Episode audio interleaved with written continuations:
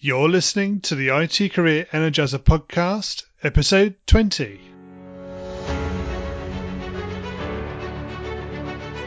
Welcome to the IT Career Energizer podcast for anyone who wants to build and grow a career in IT, develop and improve your strengths and skills, be inspired and motivated by the successes of others, manage your career progression, and achieve your IT career goals.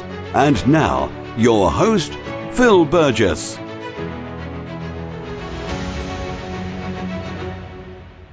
Hi, Phil here, and welcome to the IT Career Energizer podcast, where I chat with inspiring IT professionals, consultants, and experts every week. To find out more about the podcast, visit itcareerenergizer.com. And now let's chat with today's featured guest, Laurence Bradford. Laurence is the creator of Learn to Code with Me, helping people to get ahead in their careers and ultimately find more fulfillment in their lives. Laurence has developed a passion for education and specializes in product education and product management in the ed-tech industry. So, Laurence, can you perhaps fill in a little bit around that brief bio?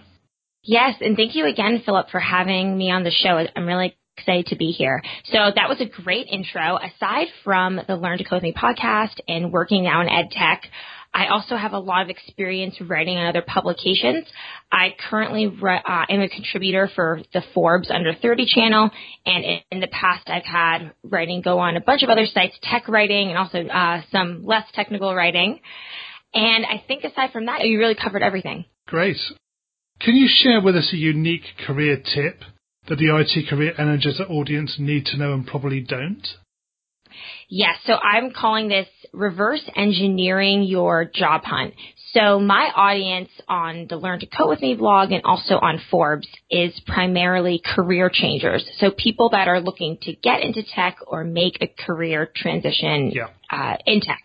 And one of the most common questions I get asked is, what should I learn? So I always tell people to do this kind of general exercise that first they should look research companies that they're interested in working at. Uh, at the same time, they should uh, research specific roles that they would like to do at those companies. And once they get a list of, you know, really all you need is five to ten kind of dream job roles and at these dream companies you would love to work for one day, really dissect those job listings look for, you know, day-to-day responsibilities they're looking for. Also notice what skills and technology the job is calling for. And then based on uh, these job listings, I, I, think it's great to kind of make another spreadsheet or add it in your existing spreadsheet, all the different skills and responsibilities. And then you can just base your learning and your progression based on those items. Yeah. So you make it quite an analytical process. Yes, and that's exactly what I did uh, during my last job hunt, job hunt, which was uh, a bit over a year ago, or actually probably even a year and a half ago at this point, before I began working at Teachable, which is a platform to create and sell online courses. I really researched a ton of companies I was already familiar with a bunch I wanted to work at, yep. found dream job listings, and figured out the areas where I lacked and that I could then improve upon. Can you tell us about your worst IT career moment and what did you learn from that experience? Yeah, so there's been a bunch. I, I feel like this is one of those questions where it's good to look further back in time when you've had time to kind of reflect on what happened and really know what uh what you could have done better. Yes. So when I yeah, when I first got into tech or I was first transitioning into tech, mind you, I studied history and economics in college, so I, did, I do not have a technical degree. And about a year after college, I began to start teaching myself how to code and how to build websites. Early on, I jumped around a little too much or way too much as far as what I was learning. So I, you know, one week I'd be learning Python. Then another week I would start learning JavaScript and then Ruby on Rails. And I would just jump around a bunch to make projects, to go with these learnings, never finish them. Um, and I kind of found myself running in circles for about a year. It was really until I started the Learn to Code Me blog is when everything started to align. But I had been learning for a while and trying to teach myself and transition into into tech a year before that.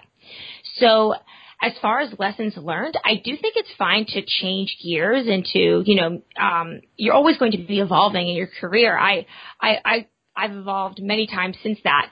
but as long as you're heading in the right direction, um, that aligns with like your greater career goals.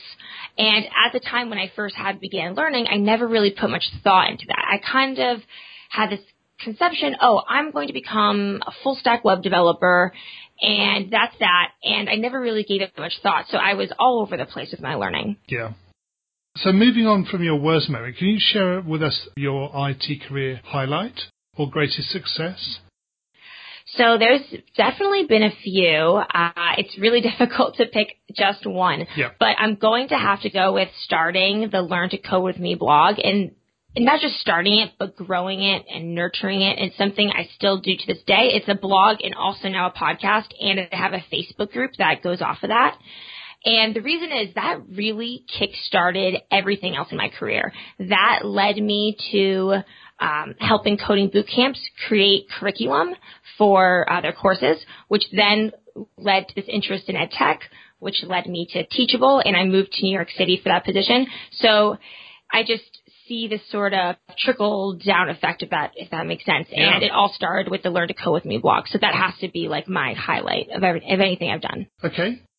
What one thing excites you about the future of a career in IT? So there's a lot of things. What really excites me right now is and I don't know a ton about this area, but I'm hoping to learn more, is machine learning, Uh-huh. um, artifi- artificial intelligence, and data science. Yeah. So through my writing on Forbes, I get to interview a lot of awesome people in the tech space. And the past few months, I've been interviewing a lot of folks that are either in machine learning or AI or data science. And it's still an area I'm learning more about. It's not something I do in my day to day. It's more so um, people that I speak to that get me really excited about it. But I think there's a lot of potential there. And for anyone who may be listening to the show that is unsure with what path they want to take in tech, I would definitely encourage looking into those areas. Yes, I think data in particular is, a, is an area that is growing in, in importance every day. Yeah, I have an article on Forbes. I forget the exact headline, but it's something like "Data is the new oil." It's from a quote. Um, Yeah. uh, in an interview, someone had said that, but I see it more and more as I talk to different companies through my work at Teachable. How important having data is behind well, whatever business you're doing. For us, it's our customers and um, yeah, the patterns and, and whatnot with their behavior on our on our product. Yeah. We're going to move into the reveal round. So, what attracted you to a career in IT? I was living in Thailand at the time and I thought I wanted to pursue a career in economic development. Turns out, uh, after my first job in that field, I realized very fast it was not for me. I had a little mini uh, self-identity crisis because I thought that's what I wanted to do for several years. I researched online and looked for in-demand fields that you didn't need a college degree to get into. Of course, tech is one of the top ones, Yeah. and that's kind of the short story of how I got into it. What is the best career advice you've ever received? for me, it I always had problems focusing. And I've been told in many different ways, whether it's from a direct mentor or from maybe a person I look up to um, in the tech space and reading their blog or listening to, listening to their podcast, uh, just the idea of focusing and really uh, not multitasking. And if you're working on a certain project, you know, focusing on that to completion before putting your attention to something else. Yes, that's a very useful piece of advice. So many Yeah. people try to take on too many things at the same time and never Oh, ever yeah. finish anything. So, Yeah, yes, yeah. focus until completion. Yes, it's something I still struggle with, but I always try to be mindful of it. Yep. If you were to begin your IT career again right now, what would you do? Oh, that's so easy. What I what I said before, something with data science uh, Yeah. and perhaps machine learning or artificial intelligence. Okay. Um, and what career objectives are you focusing on right now? So I'm continuing to grow the Learn to the Learn to Code with Me podcast and blog, and Yep. keep that uh, well oiled and well maintained on the side. And then as far as my uh, full time job, I am in product management now. So I would like to continue down a path of product management. If we're talking like further into the future, uh, a, goal, uh, a dream of mine is to be a COO at a company, but that's probably in like 10 plus years. Aha. That's a good objective to have. So, in, t- in terms of your learn to code, uh, do you see that as something that's going to progressively grow? most people start a blog on the side of their full-time job. I actually yeah. did the opposite. So I started the blog when I was transitioning into tech. I was working part-time, uh, but I was not working full-time. So I had a ton of time to, to dedicate on the blog and growing that. It really took a bit to kind of take off.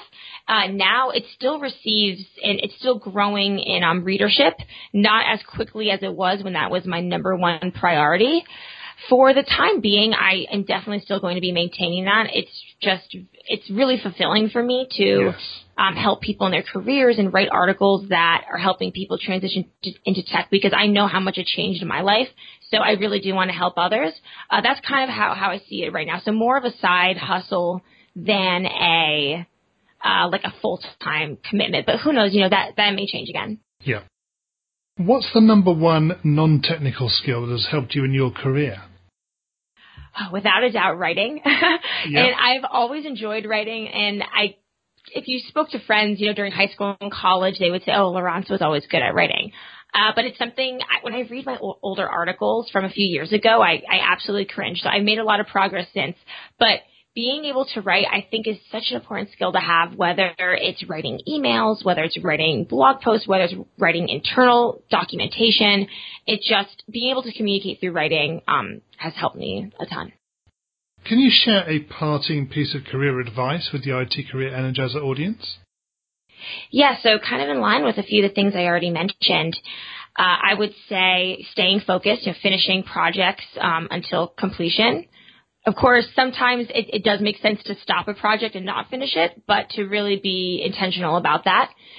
Uh, the other one that I think I also harped on a bit, uh, especially for people transitioning into tech, don't learn a thousand things at once. I always use uh, this analogy. If you were learning a new language, uh, like like a speaking language, you wouldn't try to learn French, Russian, and Mandarin at the same time, right? You would literally lose your mind. And there's many people I know that are trying to transition into tech who are learning JavaScript, Python, SQL all at the same time. So I always tell people learn one programming, programming language first and then master that and then move on to the next one. And then learning the next one will be so much easier once you have those fundamentals down. Yes, no, I, I agree with you. I think there's always a danger of overwhelm if you try to take on too many things at once as well. And then it becomes difficult just to complete one thing rather than multiple things, which becomes almost unachievable. Yes, 100%. Yeah. And finally, can you tell us the best way that we can find out more about you and potentially connect with you? Yes, of course. So you could find me on my website, learntocodewith.me. Uh, from there, you can find links to the blog and the podcast. As far as social media goes, the best way to probably connect with me is on Twitter, and the handle is at Learn Code with Me. And yeah, I think those are the two best ways. Laurence, thank you so much for joining me on the IT Career Energizer podcast today. It's been great chatting with you. Thank you so much for having me on. Well, I hope you enjoyed this week's great interview with Laurence Bradford. Full show notes can be found on the website at itcareerenergizer.com slash e20. And while you're at the website, you can download your free copy of 11 top career tips for IT professionals many of which have been previously discussed on the show. In next week's episode, I'll be talking with David Rael, host of the Developer on Fire podcast. If you haven't already done so, please remember to subscribe in iTunes or Stitcher to get future episodes automatically downloaded to your device. And if you're enjoying the podcast, I'd really appreciate you leaving a rating and review in iTunes or Stitcher about the show. So until next Monday, have a great week. Thanks for listening to the IT Career Energizer podcast. To find out more about building a successful career in IT, visit itcareerenergizer.com.